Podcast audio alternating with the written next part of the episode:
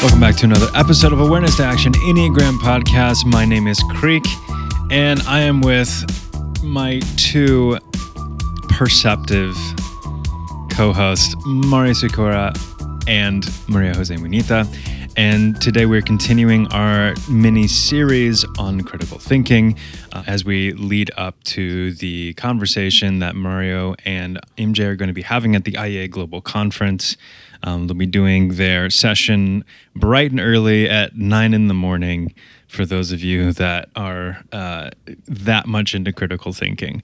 So, um, what, what what can they look forward to? What's the incentive on them coming other than your brilliance? Um, great. Uh, so, uh, people should want to be skilled at their use of the Enneagram. And, yeah. you, you know, everything that we do that involves thinking in any way is enhanced by understanding how the mind works. The reason people study the Enneagram, once they get beyond the, oh, I'm a seven, isn't that funny, you know, kind of stuff, is wait a minute, this shapes the way I see the world. And the better I understand it, the better I understand the filters and distortions, et cetera, that are keeping me from being happy.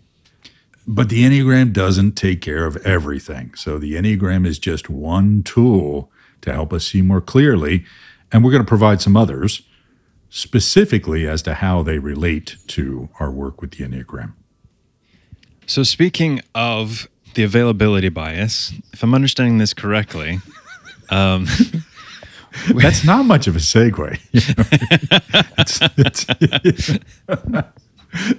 that's like an imaginary segue, Creek. In my see, mind, I, I was thinking about the availability bias. So, yeah. Well, yeah. see, people just assume that they must have missed something. That's right. That part got edited out in the, yeah, in right, the post production. Right. I do that a lot, too yeah. much actually sometimes. But all right, so let's talk about availability bias. What is it, and why do we need to know about it? as you were saying, Mario, the the enneagram only goes so far in explaining how we don't see things clearly.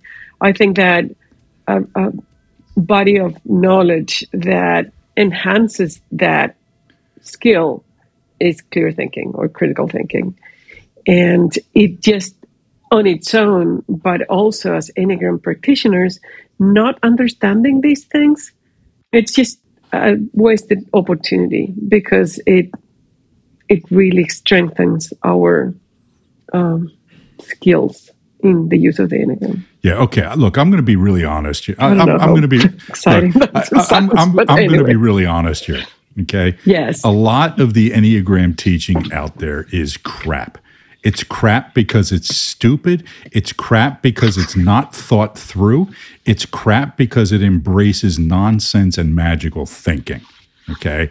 And if we have respect for the work that we're doing, we need to become serious about it and serious thinkers. And we need to be able to see crap thinking and cut it out of our work. So, what does that have to do with availability bias?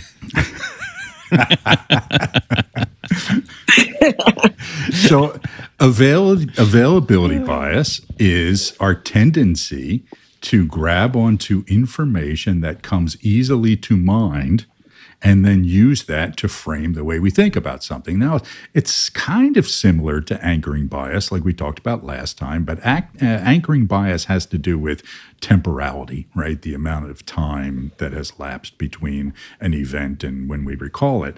This just has to do with things that we think about a lot that are easy for us to recall.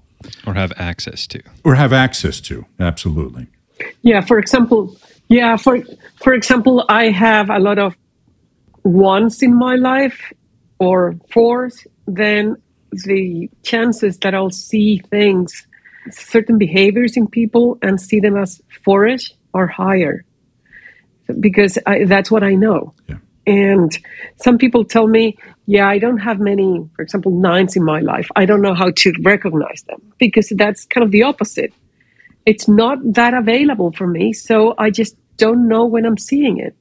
So when we are used to seeing certain things, uh, they're more available to us. We tend to think that that's a, what we're seeing.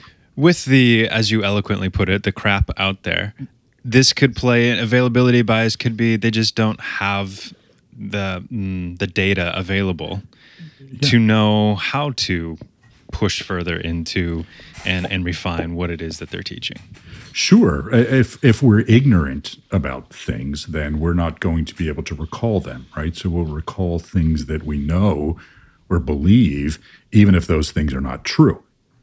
Okay.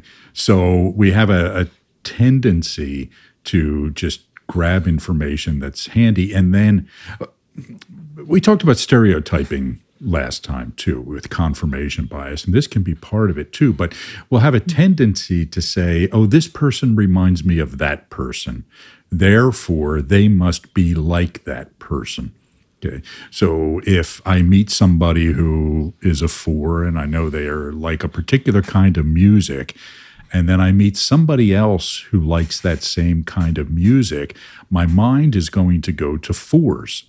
Okay, because that is a connection in my mind. Oh, I know a four that likes that kind of music. This person likes that kind of music. So therefore, this person's probably a four. Now, it's not that conscious. It happens below the surface, but our brain starts to make these associations with easily available things to it.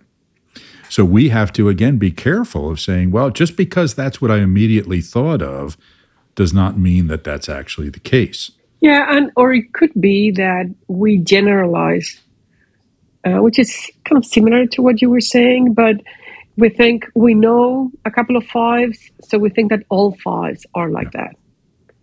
And that's usually not the case. Uh, great. So the next one, um, which is similar but slightly different, is the fundamental attribution error. Can we talk about that? We sure can. This is an important um, thing. Again, not just with the Enneagram, but with life in general, but it certainly happens with the Enneagram. The fundamental attribution error is the tendency to take a behavior or a characteristic in a person and generalize that as some reflection of their character and their whole personality rather than seeing it as a data point that might be related to a specific set of circumstances. Okay. For example, if we're standing in a line and somebody you know cuts in front of the line in some way and we will sit there and be irritated and say can you believe this jerk they cut in front of the line they're a bad person right so we assume that they are the kind of person who would cut to the front of a line in front of other people and not be concerned about what other people think or other people's feelings. But then we have this experience where, you know, we're in a real hurry and there's a little bit of a crisis going on and we've got to get back real fast to get our kids to the doctors or whatever it is. And so we kind of weasel our way up ahead of the line a little bit. But we justify it in ourselves because we think, well, you know, I'm a good person, but I have these circumstances that are shaping this behavior.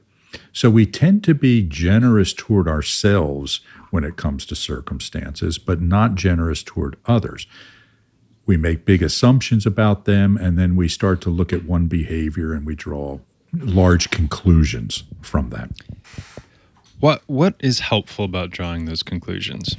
I think that the brain needs to draw conclusions, needs to make judgments about people, because otherwise we would just go out into the world with like uh, not knowing how to behave. So there is a benefit of extrapolating, of generalizing, of making these judgments. The problem is that in general, it's useful. But in particular, when we're trying to see things clearly, we might not make the correct assessments if we are not aware of these tendencies that are automatic. A way that we see this play itself out a lot is we see a trait or a behavior in someone and we jump to a conclusion about their Enneagram type or their instinctual bias. Oh, look, Creek loves to cook. He must be preserving. Okay. Or Mario is such a nice guy. he must be a nine or you know couldn't be an eight or or you know look at maria jose she's angry and bossy uh, she must be an eight or, or whatever it is okay so